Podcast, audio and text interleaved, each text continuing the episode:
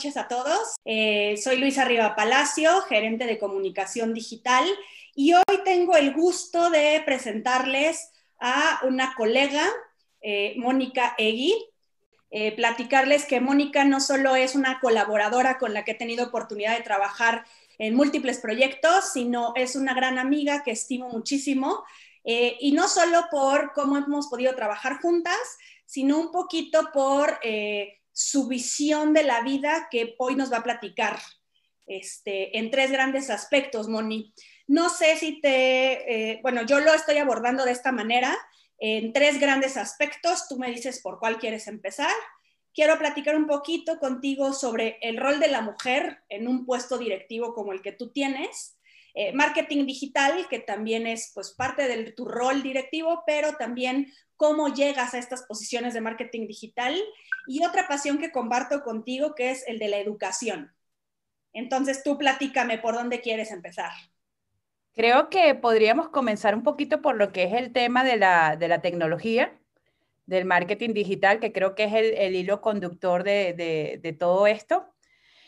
Básicamente, eh, como comentabas, yo tengo 20 años eh, aproximadamente en, temas de digital. Comencé con, con, temas de Internet desde el año 95, básicamente desde que la Internet existe como tal.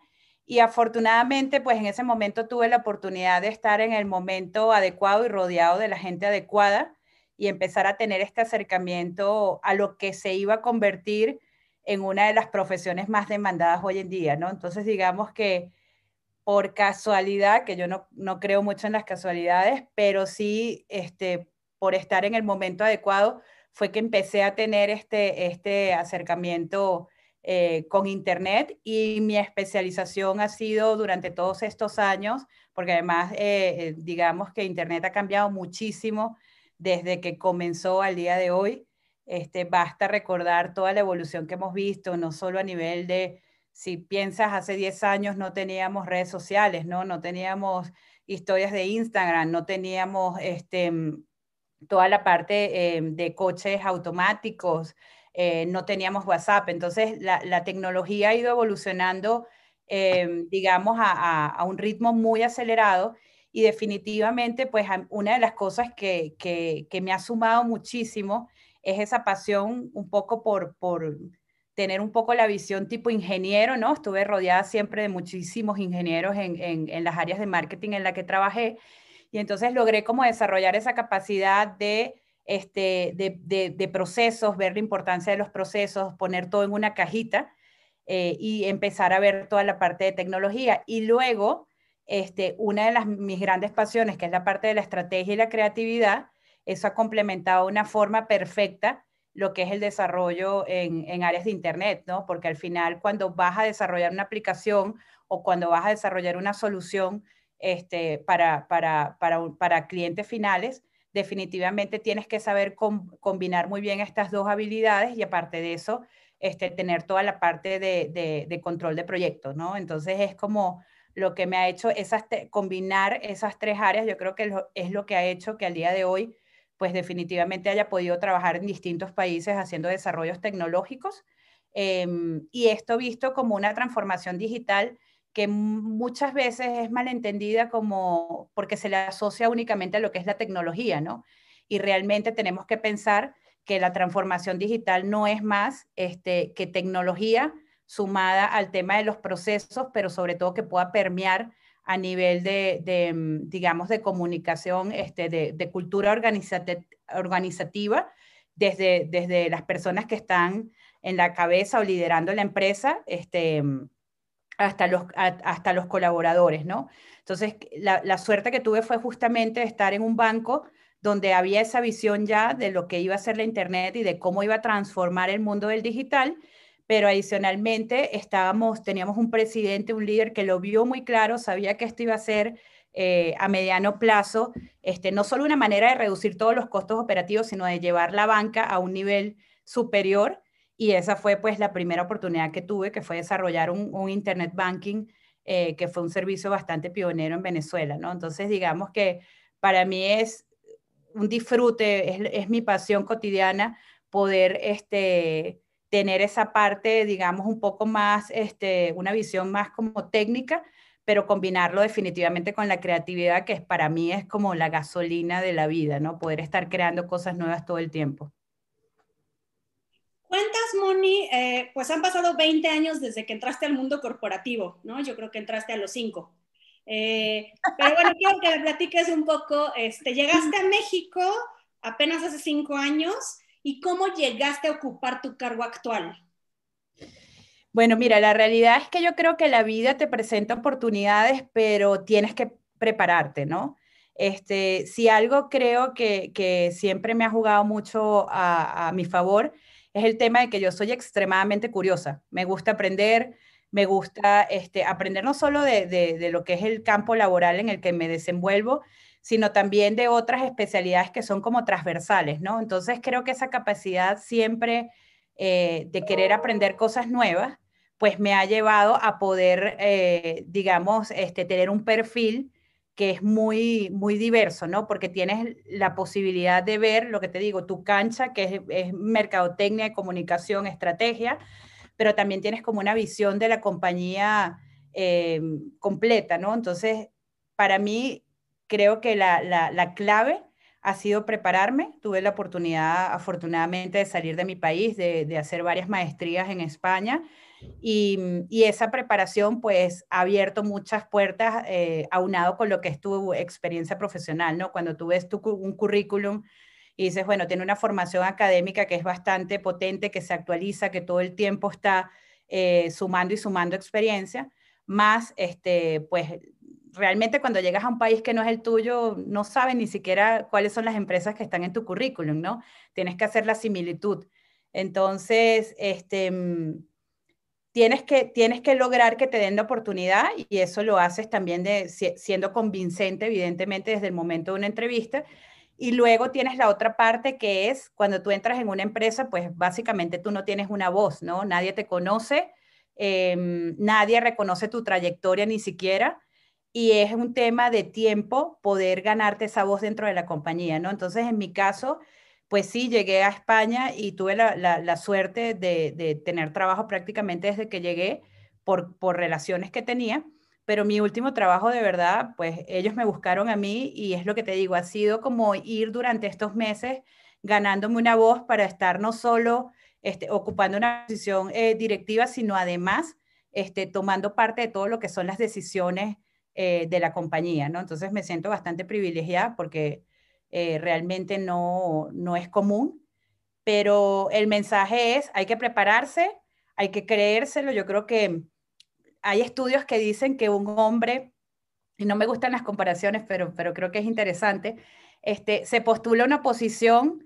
eh, contando con el 50% de las habilidades requeridas para el puesto, ¿no? Y, y, las mujeres no, las mujeres somos tan exigentes con nosotras mismas que si no, cumplimos con el 100% y no tenemos el checklist completo de las, de las competencias que se requieren, ni siquiera nos postulamos, ¿no? Entonces creo que ahí tenemos que empezar a ser también un poco más hábiles. Es súper necesario traer más mujeres a la mesa cada día. Me da risa porque además Luisa dice, no, que a ella no le gusta el feminismo. Pero es que, bueno, me parece que cuando empiezas a hablar del tema, empiezas a generar una distancia, ¿no? Yo creo que tenemos que levantarnos tratando de hacer ese cambio que queremos ver, ¿no? Entonces, hay que ayudarnos entre nosotras, porque además es un tema que veo con frecuencia, que nosotras mismas nos metemos el pie entre nosotras mismas. Y creo que la idea es este, eso, traer cada vez más mujeres a la mesa, demostrar que evidentemente pues estamos tan capacitadas para poder eh, ocupar cualquier posición que, que nos propongamos y evidentemente ese apoyo, yo creo que cuando somos pocas, eh, el hecho de que tú puedas tener, contar con esas eh, otras mujeres que apoyen tus ideas y que secunden en, en, algún momento lo que propones, pues para mí creo que es un, un tema clave, ¿no? Entonces, para resumir, creo que sería, las, hay oportunidades, hay que saber aprovecharlas, pero también hay que prepararse. Definitivamente el camino es la preparación, es el, el estudio, la capacitación, el tratar de ser cada día un perfil más completo y más integral. Eh, ahorita todavía no voy a pasar a la parte del feminismo, no te preocupes, eh, pero mencionas tal cual, o sea, las dos palabras que dijiste son prepararse y creérsela. Ajá. Eh, ahí, bueno, hoy en la audiencia hay muchísimos alumnos recién egresados, también hay comunidad de la misma universidad, sus familias, o sea, aquí somos un público muy diverso, ¿no? Pero quisiera que me platicaras un poquito eh, este prepararse y creérsela. ¿Cómo llegaste el día de hoy a donde estás? Platicas mucho de, hice maestrías en el extranjero, trabajé en otros países, así. Eh, no sé, quiero pensar en la Moni de 18 años en la universidad. Mm, eh, ¿qué, te lleva a decidir? Eh, bueno, también en un contexto, este, tú, tú, eres de Venezuela, un contexto, pues si bien diferente a lo que estamos viviendo aquí en México, pues al final de cuentas es el tercer mundo y con las problemáticas que tenemos todos, todos los latinoamericanos, ¿no? Entonces, este, un poquito platícame, tienes 18 años y entonces, ¿qué te hace decidir eh, dar este paso? Mira, te voy, a, te voy a ser completamente honesta como suelo ser. Yo nunca me imaginé tener una vida tan maravillosa en el sentido de tener la oportunidad de acumular experiencia profesional y académica en seis ciudades distintas, ¿no? Este, en cuatro países. Eh, de verdad que se dice fácil, pero, pero claro, cuando tienes 18 años ni siquiera sabes realmente qué quieres hacer con tu vida, ¿no? Eh, yo tuve la gran suerte de que atiné, aunque yo empecé estudiando psicología y luego empezar con mis estudios de psicología, me di cuenta que realmente me había enamorado de la, de la profesión porque había tenido una maestra, Anabel Monsalve, si, por si me está escuchando, que realmente me logró motivar de tal manera que yo pensé que, que, que, estaba hecha para ser psicóloga y una vez que entré en la carrera, pues me di cuenta que no, definitivamente no era lo mío, ¿no? Que lo mío era la comunicación. Y, y, empiezas a labrar el camino, ¿no? Empecé haciendo un técnico, luego una licenciatura, o sea, es lo que te digo, desde muy chavita, creo que siempre me he sentido muy motivada a, a, a estudiar, ¿no? Y no fue algo ni siquiera que mis padres me, mis padres no eran los típicos padres que están allí, oye, ¿qué vas a hacer cuando seas grande? ¿no? Como dice la canción de, de Miguel Mateos. No, para nada. Mis padres fueron bien relajados en ese aspecto, ¿no? Pero luego ya tú empiezas a desarrollar, yo creo que algo que sí, sí empecé a desarrollar desde, desde que estaba en la universidad era que era muy competitiva, ¿no? Eh, me gustaba siempre, este, y empecé a ver el valor de lo que era realmente esforzarse para ser la mejor de la clase, que nunca lo fui, ¿no? Pero cuando ya estaba en la universidad, dije, oye, qué lástima que de verdad cuando estuve en la prepa no, no estaba más centrada en lo, que, lo que tenía que estar, ¿no? Y sin embargo, cuando me fui a Inglaterra a estudiar inglés, me pasó lo mismo. Dije, oye, qué lástima de verdad que cuando estuve en Inglaterra como que no me, no me centré más en haber estudiado. Pero bueno, también venía de trabajar durísimo durante años y era como mi año sabático. Y al final logras, vas logrando y vas acumulando experiencias, ¿no? Pero realmente cuando tienes 18 años no sabes ni lo que quieres hacer, estás muy desorientado, eh, tienes miedo. Eh, me acuerdo mis primeras posiciones que fueron gerenciales a los 24 años, eh, yo me sentía insegura y sentía miedos y al final creo que está bien decir y, reconocer y sentirnos vulnerables de que en momentos dados pues sencillamente estamos allí para aprender, para absorber Afortunadamente tuve muy buenas jefas y, varias de ellas mujeres, de las cuales aprendí, pero, pero a los 18 años es muy difícil que tú te, te, traces un camino, ¿no? Ya a esta edad sí te puedo decir, como dices tú, 20 años después, este, definitivamente sí ya es un plan, ¿no? Lo que está pasando en mi vida desde que llegué a México está planificado. Entonces, si tú me dijeras, oye, ¿cuál es el mayor consejo que le puedes dar a una persona este, que esté comenzando y yo hubiese querido que me dieran este consejo cuando tenía 18 años es haz un plan este, y en ese plan pon objetivos muy claros, objetivos con números, porque además decimos, bueno, este, durante 2020 voy a rebajar, voy a bajar de peso. Ajá, bueno, si bajé 100 gramos, entonces ya lo cumplí, ¿no? De aquí al 31 de diciembre. Entonces, esa no es la meta. La meta es de aquí al, que no lo va a cumplir, de aquí al 31 de diciembre voy a bajar 10 kilos, entonces ya es súper medible, o sea, tiene un tiempo y tiene un, número muy, muy exacto, ¿no? Y por ejemplo, yo lo he hecho así a nivel de ingresos, o sea, este año quiero obtener tantos ingresos mensuales, es una meta que es súper cuantificable, ¿no? ¿Y qué pasa? Que cuando te das cuenta que no estás llegando a esa meta, entonces te pones las pilas, dices, wow, van 15 días del mes y todavía no he logrado los ingresos que, que proyectaba tener, ¿no? Este mes. Entonces, digamos que si tú haces un plan, este, es muy difícil que las cosas se salgan de control. Y cuando hablo de un plan, no solo es en el tema laboral eh, ni en el tema financiero, que son muy importantes, sino también en, tu, en, tu, en, tu, en, lo que es el disfrute, el joy de la vida, ¿no? Que tú puedas tener también ese balance y tener ciertas cosas, que hagas cosas que te apasionen, ¿no? Y, y también que hagas ese balance con el trabajo y, y, que metas en ese, en ese plan todas las áreas que son, porque además el crecimiento espiritual es súper importante. Entonces, no, no es desarrollarse este, para ser un súper profesional, este, yo creo que hay habilidades blandas que hoy en día son súper importantes para, para también este, lograr ocupar eh, posiciones directivas en una compañía. Entonces creo que es una combinación. Este, es el consejo que, podría darles hoy en día. Ok, ahí justo pues hablas un poquito de la parte de, planeación y, este, y preparación, ¿no? Eh, a mí me cuesta un poquito de trabajo porque vaya, yo creo que hoy más que nunca sabemos las vueltas que da la vida y que el día de mañana no sabemos dónde estamos parados. Pero yo creo que es bien importante como equilibrar esta parte de, eh, sí una planeación, tú eres como muy de procesos, muy un objetivo claro, medible, cuantificable, la, la, la, pero también abrir espacio a la flexibilidad, ¿no? Eh, esto aprovecho que yo te conozco de esta manera, que muchos de nosotros nos preocupamos, o sea, y, lo comparto de pronto con la audiencia, de, híjole, no sé, me puse la meta de voy a ganar tanto en este año, ¿no? O voy a llegar a este puesto en este año. Y de pronto estoy trabajando de sol a sol en una oficina que me choca, eh, así odiando mi vida, ¿no? Y, y, nomás no veo que lo alcanzo y no lo alcanzo y no lo alcanzo por más que me estoy esforzando, ¿no? Eh, algo que me gustaría que tú les compartieras directamente es, eh, yo sé que no solo, o sea, aparte de como tu trabajo oficial, tú siempre buscas como ayudar de otras maneras y este ayudar significa dar clases en otros lados, que también va a significar un ingreso, eh, hacer proyectos para amigos, que también va a significar un ingreso, este, o sea, siempre estás como buscando, ¿no? Y quisiera que le compartieras un poco eso a los chavos porque yo creo que, sobre todo ahorita, estoy pensando en un recién egresado eh, mañana tenemos, por ejemplo, las ceremonias de graduación y se me hace como bien complicado decirles a, un chavo que está saliendo de la universidad, ¿no?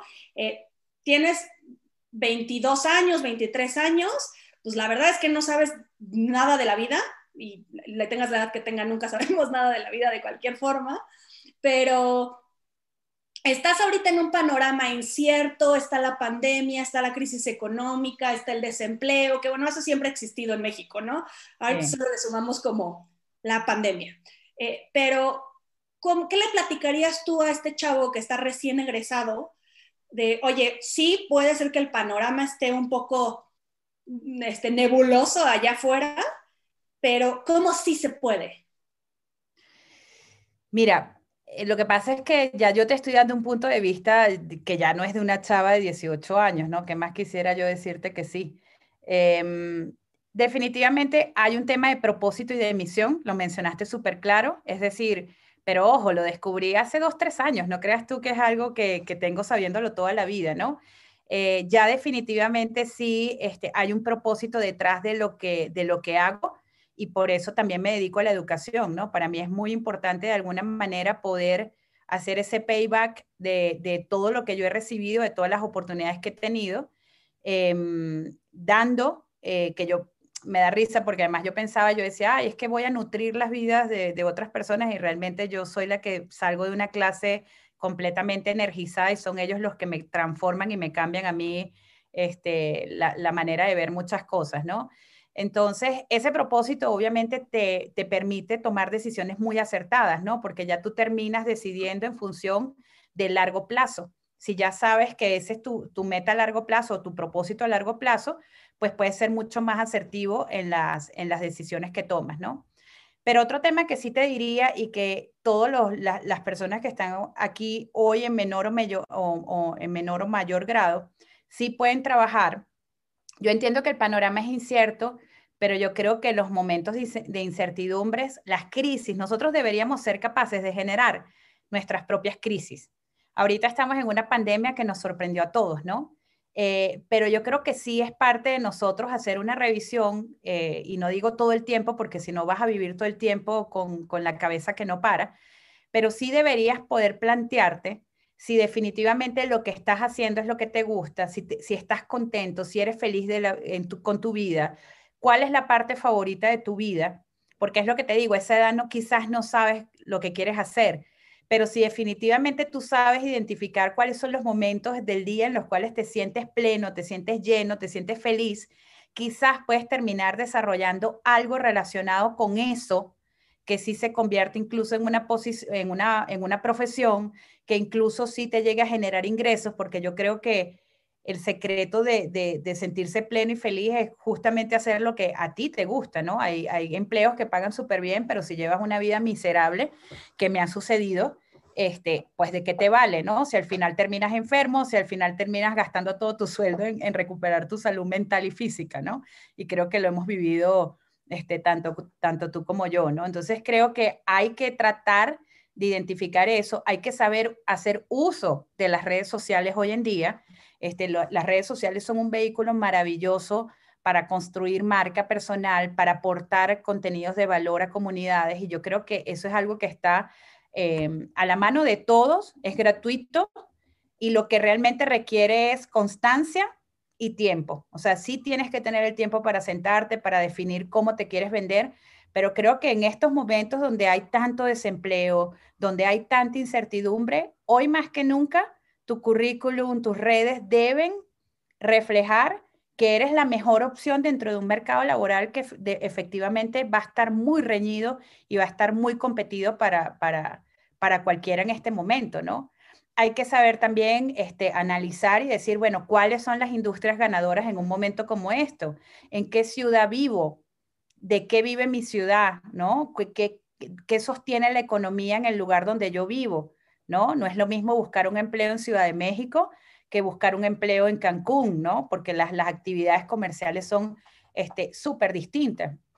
Entonces, es lo que te digo, creo que más que caer en el, en el estrés, que ojo, todos estamos estresados, todos queremos que esto pase, este, de verdad que ha sido una, algo tan inesperado que no, no hay nadie que pueda decir que la vio venir.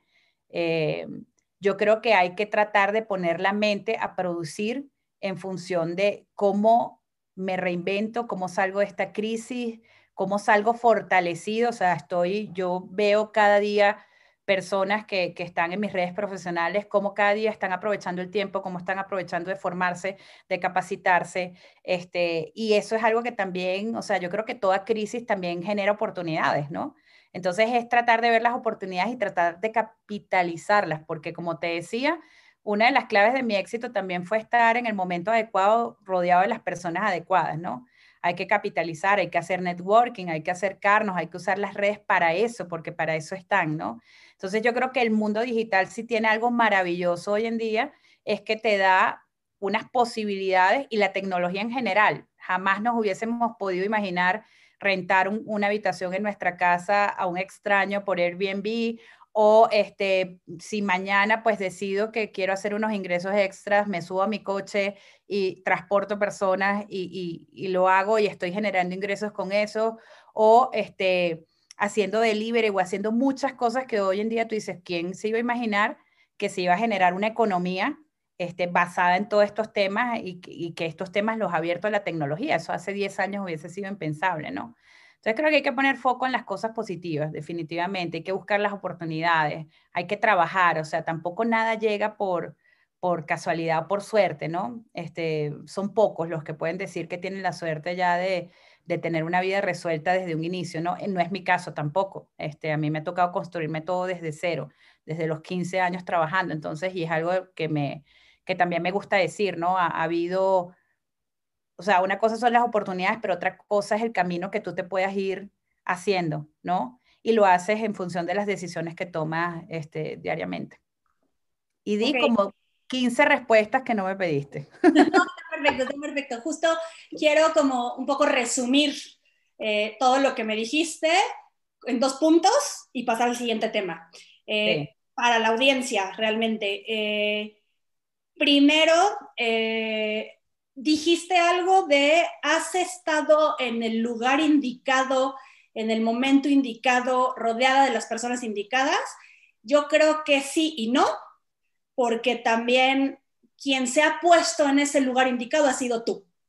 Y quien ha sabido capitalizar y hacer networking y aprovechar el momento ha sido tú, ¿no? Entonces, yo no me gustaría que la gente se quede con la idea de, híjole, es que si no me tocó el momento indicado, no me llegó la oportunidad. No, o sea, la oportunidad no llega. Tú, tú estás preparándote para esta oportunidad, ¿no? Eso número uno. Y número dos, eh, pues hablas mucho de, o sea, lograste llegar a ese punto con todo lo que traías detrás. Y no sé, yo ahorita no sé, eh, hemos estado platicando mucho de la pandemia, de, de lo que significa la contingencia y la crisis. Eh, y pienso, no sé, ahorita en Beirut, eh, cómo están este, la gente con, con, estas explosiones y, no sé, pienso mucho en Katrina, en el huracán, cómo quedó Nueva Orleans tras de eso. Y entonces, digo, afortunadamente, agarrando un poco las cosas positivas, eh, yo sé que también en México han fallecido muchísimas personas y probablemente muchos de nosotros hemos o perdido nuestro trabajo o bajado nuestros ingresos o tenido como temas, yo creo que principalmente económicos, pero, o sea, pensando en esta idea del huracán de Katrina, ¿no? Si el día de mañana pierdo todo, pierdo todo lo que tengo, o sea, imagínate que tengo mis bienes, tengo una casa, tengo una empresa, tengo un coche, tengo lo que sea, si el día de mañana pierdo todo, lo único que nunca me van a poder quitar es mi preparación, ¿no? Entonces, yo creo que definitivamente yo creo que hay personas que tienen la capacidad, o sea, si tú tuviste la capacidad de hacerte todo eso una vez, vas a tener la capacidad de volverlo a construir, porque es algo que no es externo a ti, como bien dices, es algo que si lo hiciste una vez, claro, evidentemente nadie quiere pasar por una situación así, pero es como los incendios en California o Puerto Rico, ¿no? Que también eh, pasó por, por una situación súper complicada. Este, definitivamente lo vas a poder volver a hacer. O sea, pero es lo que tú dices, nadie te va a quitar tu capacidad, tu preparación, tus ganas, tu empuje. Eso es lo que, lo que te define. De, correcto, sí, justo quería como este, resumir un poco tus puntos anteriores en esto. Ahora, ya pasando al siguiente tema, eh, y esto es como muy personal, pero ahorita me vino a la cabeza y seguramente tú traes como unas ideas similares y de ahí quisiera tomar el tema de, del rol de la mujer. Eh, yo tengo como muy, muy, muy, muy grabado, no sé qué edad tendría, era yo chica, eh, era yo más chica, este, no, me acuerdo qué edad tendría, pero tengo como muy grabado en la cabeza que un día mi papá me agarró y me dijo, a ver, tú tienes tres problemas, ¿no? Eh, el, el primer problema es que eres latinoamericana, vives en el tercer mundo. El segundo es que este, no eres y nunca vas a ser rica, nunca vas a ser este, clase alta, porque la clase alta en México es el 1.7% de la población según el INEGI, y eres mujer. Wow. Entonces, vas a tener que trabajar el triple que cualquier otra persona, porque tienes esos tres factores. Eres latinoamericana, no eres clase alta y eres mujer. Entonces, con esto quiero entrar al tema de el rol de la mujer y cuáles son las complicaciones que te ha llevado llegar a donde estás, pero siendo mujer. Mira, es que por eso quizás yo no, no, no, primero, este, creo que cuando ya tienes eh, una aseveración de ese tipo, definitivamente en tu cabeza está, está, sembrando el no puedo, ¿no? Es complicado salirse de allí cuando te lo están repitiendo de pequeño o cuando te dicen que tú no puedes hacer algo, ¿no? En mi caso nunca, em, no sé, quizás también es un tema cultural. En Venezuela creo que las diferencias no son tan marcadas, ¿no? Eh, luego también tuve la oportunidad de trabajar en Inglaterra, de trabajar en España y tampoco noté una diferencia tan marcada. Sin embargo, creo que hoy en día eh, sí, sí, sí, diría o sí puedo reconocer que definitivamente en México eh, sí es mucho más tangible, ¿no? cada vez me pasa más que voy a una junta y la mesa está llena de hombres y eres la única mujer eh, que está ahí eh, opinando o tomando decisiones, ¿no? Entonces sí creo que hay un tema de la cultura, es decir, eh, yo no lo he vivido de cerca, yo no te podría asegurar hoy realmente que me pagaron menos del salario que me iban a pagar, o sea, yo creo que yo siempre he exigido lo que creo que vale mi trabajo. eh, tanto eh, siendo contratada por una empresa como cuando trabajo freelance o hago consultoría o lo que fuese. Eh, y yo para mí no ha sido, no ha sido el caso, ¿no? O sea, yo no me he sentido discriminada. Eso no quiere decir que no sepa de casos de discriminación, eso no quiere decir que no sepa casos también de que a veces pues hayas podido incluso sufrir abuso o, acoso, ¿no? En, tu compañía. O sea, son, son cosas creo que, que con las que todas tenemos que aprender a, lidiar, pero es que yo no lo he vivido en, carne propia. Entonces, lo que te digo, yo ahorita tengo la posibilidad de estar en una empresa que me abrió las puertas, que me buscaron ellos a mí y donde, como te digo, al principio no, pero luego que te vas haciendo tu puesto, tu voz y se va respetando cada día más lo que aportas, obviamente tiene que haber aporte, ¿no? Tiene que verse, tiene que ser medible, tiene que ser tangible. Este, sí me han abierto las puertas de una manera que yo ni siquiera me esperaba, ¿no? De estar en, en, comités, en reuniones y, en, y tomando decisiones, como te digo, día a día, este, junto con toda la directiva y, y los dueños de la empresa. Entonces, en mi caso, yo rompí la estadística de tu papá. O sea, soy, soy latinoamericana, soy mujer y soy del tercer mundo, tampoco soy de una familia este, rica. Y creo que cada día pues me supero, ¿no? Y, y cada día, además ya yo tengo incluso en mi cabeza mi próximo movimiento, ¿no? Y sigo pensando muy en grande. No, no hay esa limitación de que por ser mujer, este, ya sé que a dónde quiero saltar, ya sé cuál es la próxima posición que quiero ocupar y evidentemente me tengo que preparar para ello porque además es, es, fuera de México. Entonces allí, eh, ya te digo yo cómo va mi cabeza, ¿no? Para mí no hay, no hay imposibles. Puede sonar a cliché, pero, pero no los hay. Y esto, esto va muy de la mano con esta pregunta que nos hace Emalinda 10, que va, va, va de lo mismo. ¿La discriminación hacia la mujer podría considerarse un gran obstáculo para ser líder? Mira, no, no creo que tenga que ver con tu liderazgo, o sea, creo que si tú eres capaz de, de, liderar un equipo o, proyectos o, o, tener una posición directiva en una empresa, creo que el problema es que si no te dan las oportunidades, no estás en la empresa correcta, ¿no? Y creo que es lo que uno tiene que saber identificar muy rápido, ¿no? Creo que cuando, cuando tratan de, de discriminarte de cierta manera, eso se nota, ¿no? Y eso lo ves desde los primeros meses que estás que estás en la compañía. Entonces creo que lo que tenemos que tener la capacidad de identificar empresas en donde realmente sí se dé el valor, porque no creo que se pueda generalizar eh, que eso sucede en todas las empresas en México, no. Este, y siempre hay alternativas. Si de repente sabes que, en las empresas mexicanas se da esa situación, aunque yo, por ejemplo, trabajo una, en una empresa ahorita 100% capital mexicano, eh, pero si tú crees que eso te está ocurriendo en la empresa donde estás, tú tienes que buscar moverte. Y hay transnacionales, hay multinacionales y hay eh, compañías, como te decía, con una cultura organizacional donde definitivamente no hay cabida para, para la discriminación por tu sexo, ¿no? Entonces creo que ahí es donde tiene que estar la habilidad de sabernos mover muy rápido en caso de que de verdad, porque sí puede ocurrir, eh, te ocurra, definitivamente hay otras opciones y no hay que cerrarse, no hay que casarse tampoco con ninguna este, empresa, y menos si no te va a permitir crecer, que creo que es el objetivo de todos cuando estamos en una empresa, crecer y desarrollarnos, ¿no?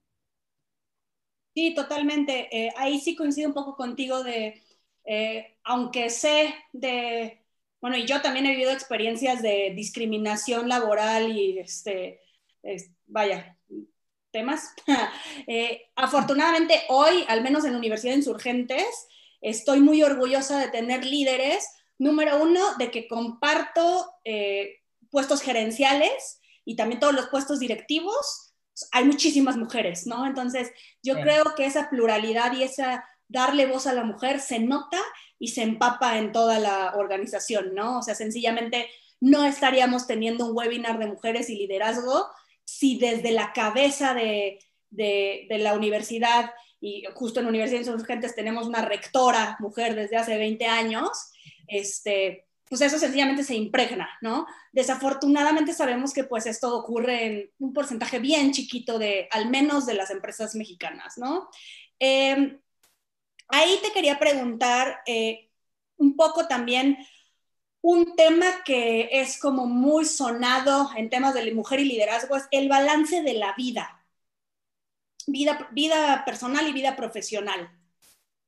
¿Qué nos podrías platicar? Eso a mí me duele mucho. Ese es un punto con el que yo lucho todos los días porque definitivamente eh, por, la, por la posición que ocupo, eh, yo te diría que el balance no existe, ¿no? O sea, definitivamente yo estoy centrada en, en, mi trabajo. Eh, lucho mucho por, por sacar ese tiempo personal porque es algo que me duele, ¿no? Cuando no puedo, este, lo vivimos la semana pasada, cuando no puedes compartir con alguien que quieres un momento importante porque estás trabajando, este, digamos que el precio y el, eh, tiene un precio muy alto, ¿no? Es un sacrificio que tiene un precio muy alto, ¿no? Em, hay, yo, yo he tratado, hay una metodología de Harvard eh, que, que, me gustó mucho y en algún momento la traté de, de, implementar, que es donde tú haces una especie de dashboard donde haces la evaluación de los cuatro aspectos más fundamentales de tu vida, ¿no? Entonces, el primero es, obviamente, tu, tu vida laboral, tu salud, eh, el joy, que es como el disfrute, el disfrute de la vida, y, la parte familiar, ¿no? Y, lo que se trata es de hacer una evaluación en ese dashboard donde tú mismo calificas, te, te, autoevalúas y, y dices cómo está cada uno de esos aspectos de tu vida, ¿no? Entonces, cuando tú haces ese ejercicio, ya te das cuenta, oye, mira, es que definitivamente, pues mi salud está mal. ¿Por qué? Bueno, porque estoy súper sedentaria, porque no estoy haciendo ejercicio, porque no tengo tiempo este, para meditar o para, o para, hacer, para hacer actividad, ¿no? Eh, o porque pues estoy enferma, ¿no? Y eso, eso yo creo que cuando tú trabajas en exceso, el cuerpo pasa factura inmediatamente, ¿no? Y empiezas a hacer esa evaluación. Entonces yo creo que ahí lo importante es tener la capacidad de reconducir. En mi caso es algo que, como te digo, lamentablemente es casi que, que un vicio, no sé cómo decirlo. O sea, para mí el trabajo es algo que me genera tanta satisfacción eh, que, que, evidentemente es el centro, el centro de mi vida, ¿no? También tengo mi familia lejos. Entonces es otro tema que aunque nosotros conversemos porque usamos la tecnología para estar en contacto todos los días, pues lamentablemente tampoco tengo un entorno cercano este, como para, para romper, ¿no? Aunque obviamente la principal motivación debería ser por mí misma. No creo que tengas que tener un factor externo que, que, te, que, te, que te lleve allí, ¿no? Pero si me dijeras algo que quisieras cambiar en tu vida actual sería eso, ¿no? Este, lograr un poco más de tiempo para, para descansar, para sencillamente, no sé, si quieres estar en tu sofá y no hacer nada, ¿no? Pero, pero sí echo de menos tener más tiempo porque además, como decías, tengo mi trabajo, pero además doy clases y además de doy clases, pues, este, si me llaman para estar eh, hoy compartiendo con ustedes, nunca voy a, desaprovechar esa oportunidad y también hago consultoría externa, entonces es como, estás todo el tiempo eh, pensando en, trabajo, ¿no? Es complicado, de verdad que es muy complicado.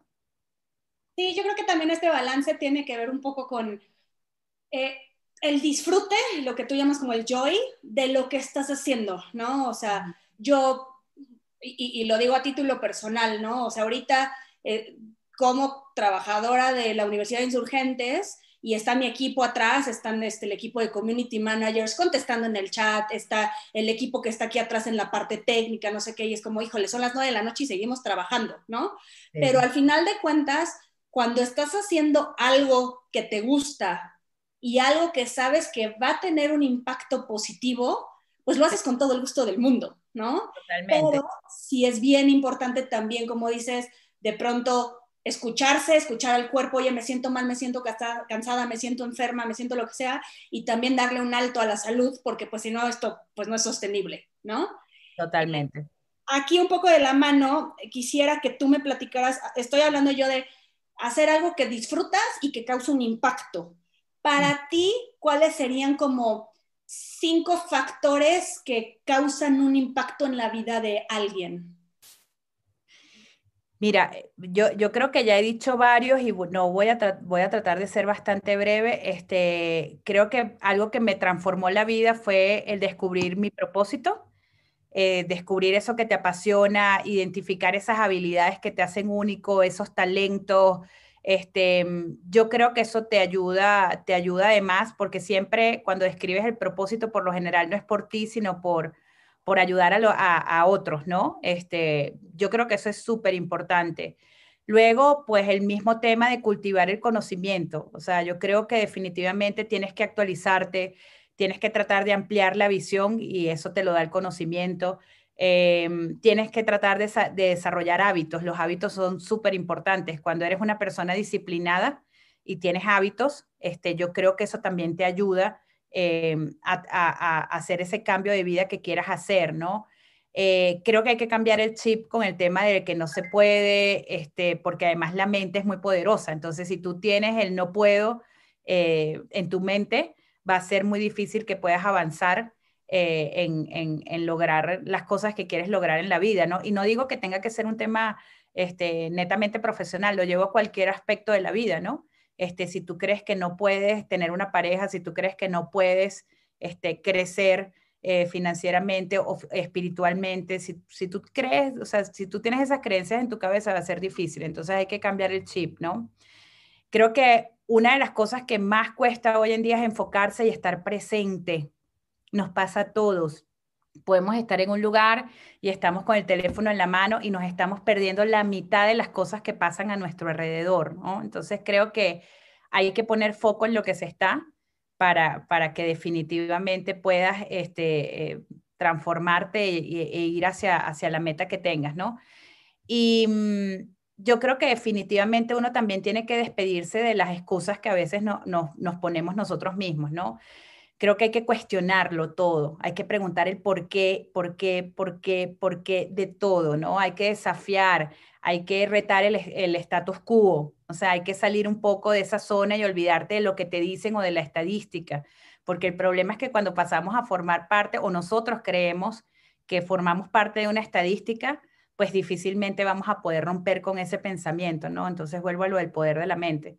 Yo creo que esas son las cinco cosas que definitivamente este, te podrían ayudar, ¿no? A descubrir tu propósito y eso a veces llega, a veces nos vamos de esta vida. Yo de verdad me siento muy afortunada por saber cuál es el mío, cultivar tu conocimiento, eso es fundamental, cambiar el chip del no puedo, enfocarnos y estar presentes y despedirnos de esas excusas que nos, que nos limitan. Padrísimo. Este, ahorita me, te quisiera pedir apoyo para recordarnos eh, y esto compartido con la audiencia, nos está ayudando Angie en el chat.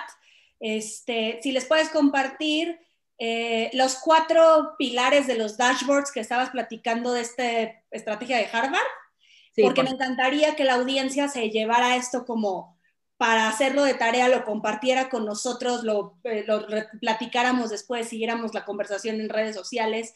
¿Cuáles eran los cuatro puntos?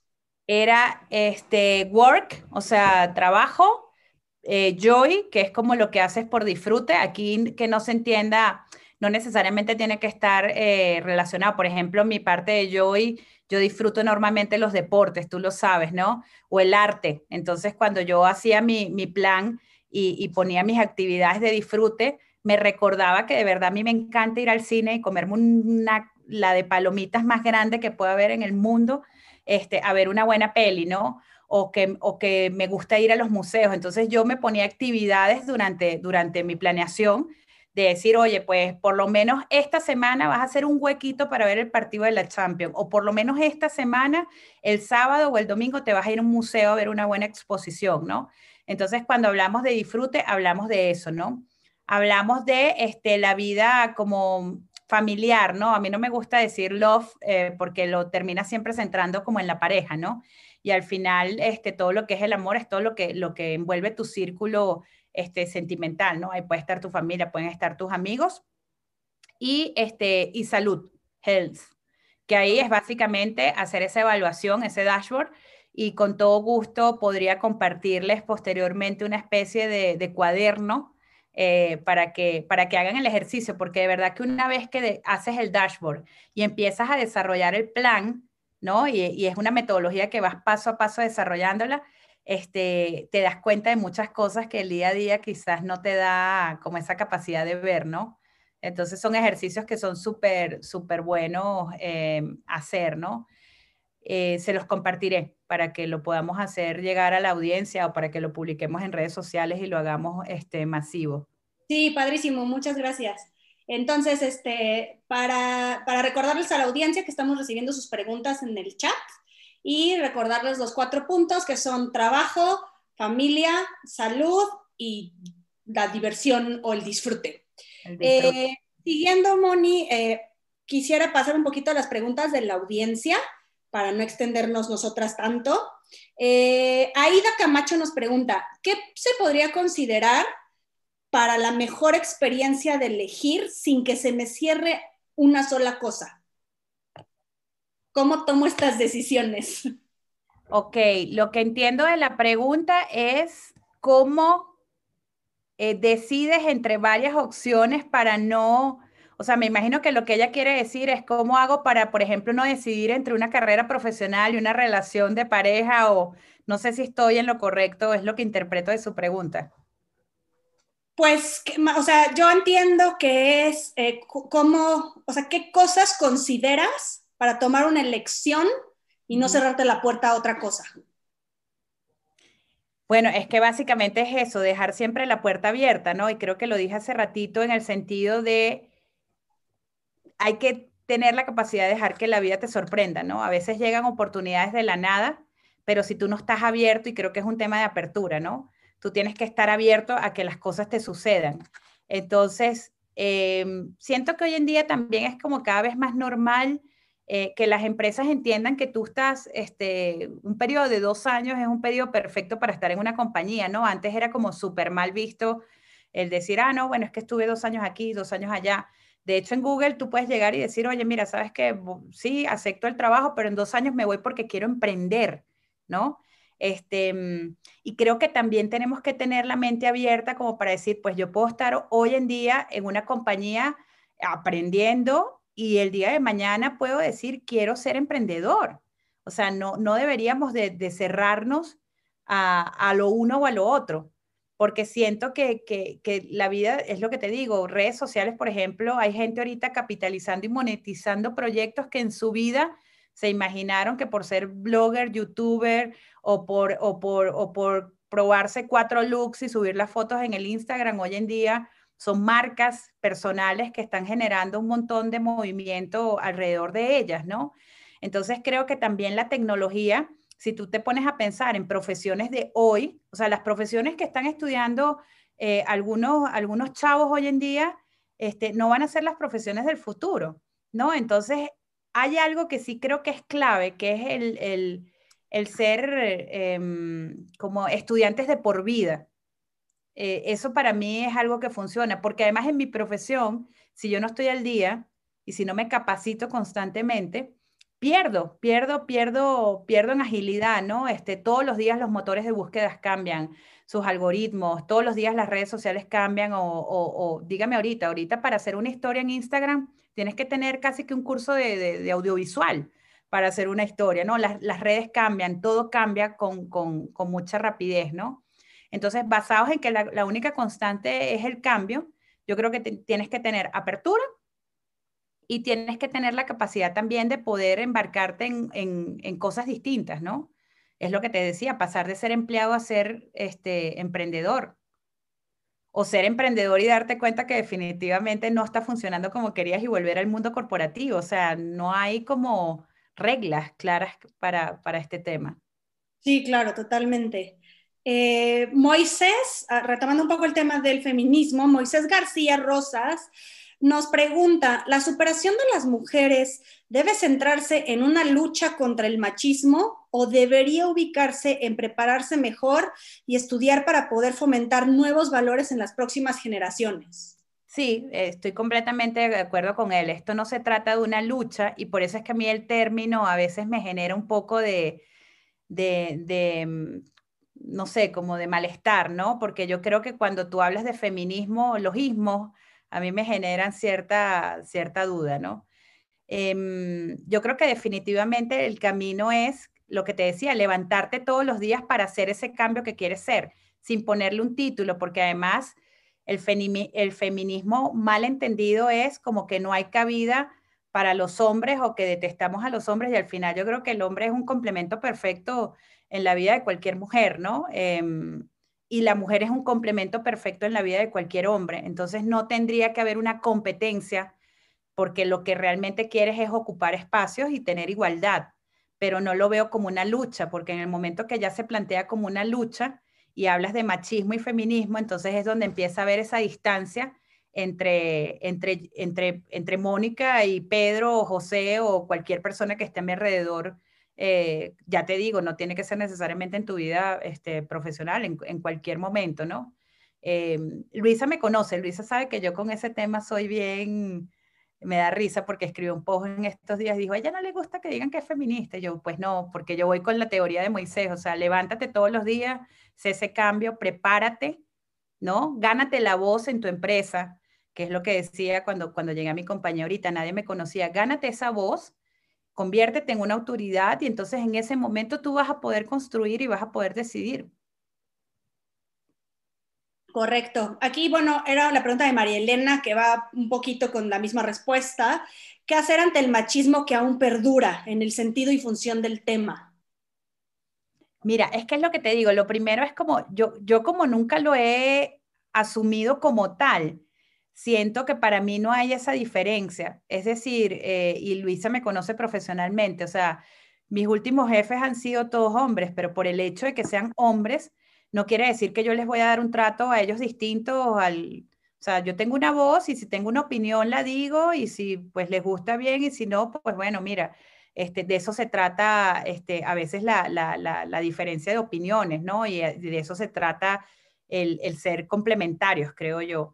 Entonces, sí es verdad que existe, pero es lo que te digo, yo creo que tenemos que sacarnos un poco también la idea para salir de ese cuadrado y decir, oye, mira, yo soy quien soy por los valores que tengo, por los conocimientos que tengo, y eso sí te define como persona, ¿no? O sea, yo no me defino porque soy mujer venezolana, no, me defino por los valores que tengo este, y por lo que yo soy capaz de lograr, ¿no? Pero también hay que dejar de hacer diferencia nosotros. O sea, yo creo que en el momento que ya tú también asumes una actitud distinta, donde no opinas, donde eres sumisa, donde te quedas callada, donde no y yo, bueno, es que yo opino más y ya, no sé, pobrecitos en mi compañía de verdad. Este, pero creo que hay que dejar de hacer las diferencias y, y hay, que, hay que generar una voz, hay que ser una voz. Ahí, este, y bueno, yo entiendo como un poquito el sentido de estas preguntas, quizás sea hasta un tema cultural, eh, desconozco, desconozco totalmente pues, cómo es crecer en Venezuela, eh, qué, qué, te inculcan, qué te dicen, qué te, o sea, eso sí lo desconozco, pero sí sé que es crecer en México, ¿no? Eh, y de entrada, pues todo lo que te van diciendo y esta parte de, o sea, primero dijiste prepararte, ¿no? Prepararte sí es clave, o sea, no importa si eres hombre, mujer o alguien, tienes que estar preparado, ¿sí? número dos, que, que yo creo que es lo más importante aquí, es creértela porque cuántas, eh, ahorita tú diste el ejemplo de un hombre pide un trabajo calificando con el 50% de los requisitos y si tú no das el 200% de los requisitos, ni te animas a, aplicar, ¿no? Entonces, ¿por qué? Eh, o sea, ¿por qué no te la crees? A mí me pasaba muchísimo, eh, hablando ahorita también un poco de, de emprendimiento, Tú sabes que yo este, tengo una escuela de ballet y a mí me costaba muchísimo trabajo decir como, a ver, ¿por qué todos los hombres, tengan la edad que tengan, van a jugar fútbol y se sienten Messi, ¿no? Y soy maravilloso y lo hago súper bien y soy el mejor delantero del mundo y se quitan la playera y la agitan y se sienten Dios, ¿no? Y yo en mi academia de ballet tenía mujeres increíbles, súper buenas bailarinas, bellísimas personas por dentro y por fuera, eh, vaya, con todas las condiciones del mundo para ser bailarinas. Y era de, ay no, ¿cómo me van a ver en Leotardo? Ay no, ¿cómo me van a ver en, en, el teatro bailando? Ay no, es que estoy enfrente del espejo, qué pena. Ay no, es que bailo horrible, es que soy la peor, es que soy fatal. Híjole, pues claro, o sea, eso viene que desde chiquita te están diciendo, pues tú no puedes, ¿no? Entonces, no sé ahí tú, y, evidentemente tú has vivido en muchos países, ahora estás en México, esa parte cultural, ¿qué podrías decirnos al respecto? Mira, sabes que eh, hace como dos años me invitaron a un evento en Google por el tema del Día de la Mujer y éramos un grupo aproximadamente, recuerdo, de 30, 30 mujeres, ¿no? Y me sorprendió muchísimo que la mayoría de las mujeres se sentían avergonzadas de hablar sobre sus logros, ¿no? Entonces ahí sí creo que hay un tema cultural, porque desde pequeñas nos están etiquetando y nos están diciendo, oye, tienes que ser perfectica, no hables, tienes que ser, eh, o sea, no puedes ser incómoda, no digas eso porque está mal, este, que te expreses así, tú tranquilita, calladita te ves más bonita y este tipo de cosas, que es lo que te digo, te lo van metiendo con el tetero, con el biberón desde que eres niña. Entonces, claro, tú creces con ese miedo de decir, oye, mira, estos son mis logros, yo he hecho esto, esta es mi carrera profesional, porque incluso a veces lo terminan como confundiendo con, con, soberbia o, que, o, con que te crees mucho, ¿no? Y, y, yo creo que es todo lo contrario, ¿no? O sea, si tú no eres capaz de hablar de los logros que has obtenido, o, porque además es lo que te digo, llegar a, ciertas, a ciertos cargos, a ciertas posiciones, es, un trabajo muy duro, ¿no? Eh, como lo decía, a mí nadie me ha regalado estar en la posición donde estoy hoy. O sea, yo trabajo como demente todos los días para, para estar donde estoy, ¿no? Pero, te lo, pero definitivamente tienes que saber también reconocer lo que logras, porque hay un tema también, creo, con la falta de reconocimiento del trabajo, ¿no? Y no sé si coincides conmigo, Luisa, pero a veces terminan como no reconociéndote el trabajo porque reconocértelo es como, bueno, entonces le voy a tener que dar un aumento, le voy a tener que pagar un bono, le voy a tener, o sea, si como que le digo que es muy buena, este, me va a exigir más, ¿no? Eh, entonces yo creo que definitivamente el reconocimiento sí es muy importante en, en la vida de cualquier profesional, hombres, mujeres o lo que sea, eh, pero yo creo que la, autoevaluación y saber, oye, los logros que yo he tenido, poderlos compartir y poderlos decir sin ningún tipo de pudor, eh, como te digo, para mí es, es fundamental, ¿no? Y en ese evento me di cuenta que definitivamente ninguna quería hablar y todas habían hecho como decías tú, o sea, qué más increíble que tener un trabajo fijo, montar una academia, llevar los dos trabajos al mismo tiempo, además ser mamá de un perrito, tener una relación de pareja, o sea, puedes tener más roles en la vida eh, de los que puedes tener, o sea, yo, yo sinceramente eso es admirable, ¿no? Eh, y creo que definitivamente pues tenemos que aprender nosotras mismas a, a valorar nuestros logros y hablar de ellos con completa orgullo, porque además, no sé, yo me siento muy orgullosa cada vez que hablo de, de, todo lo que he podido hacer y de todo lo que seguramente me falta por hacer, ¿no? Hablarlo. En Venezuela, es lo que te digo, yo tuve padres eh, que fueron como muy, muy, muy abiertos, ¿no? Y obviamente tendré mis secuelas este, psicológicas como la tiene cualquier persona de las cosas que te decían, pero no, no lo siento tan, tan marcado, ¿no? Fue una educación estricta porque era otra generación, pero no lo siento tan, tan marcado. Pues muchísimas gracias, Moni. de este, nada. Y este comentario de emprendimiento, eh, quiero dejar una última reflexión, que el, peor enemigo del emprendimiento es un buen salario. Entonces, para todas esas personas que ahorita mismo están evaluando proyectos personales, este, no se acomoden, porque, porque definitivamente el emprendimiento también siempre es un camino y es un camino bastante arduo, pero muy válido. Totalmente. Lo sabemos. Los espero, en las redes para, para seguir la conversación. Gracias por la invitación, Luisa. Gracias, Moni, por toda tu presentación. Nos encantó y pues seguimos en contacto. Que pasen excelente noche. Besos a todos. Hasta luego. Bye.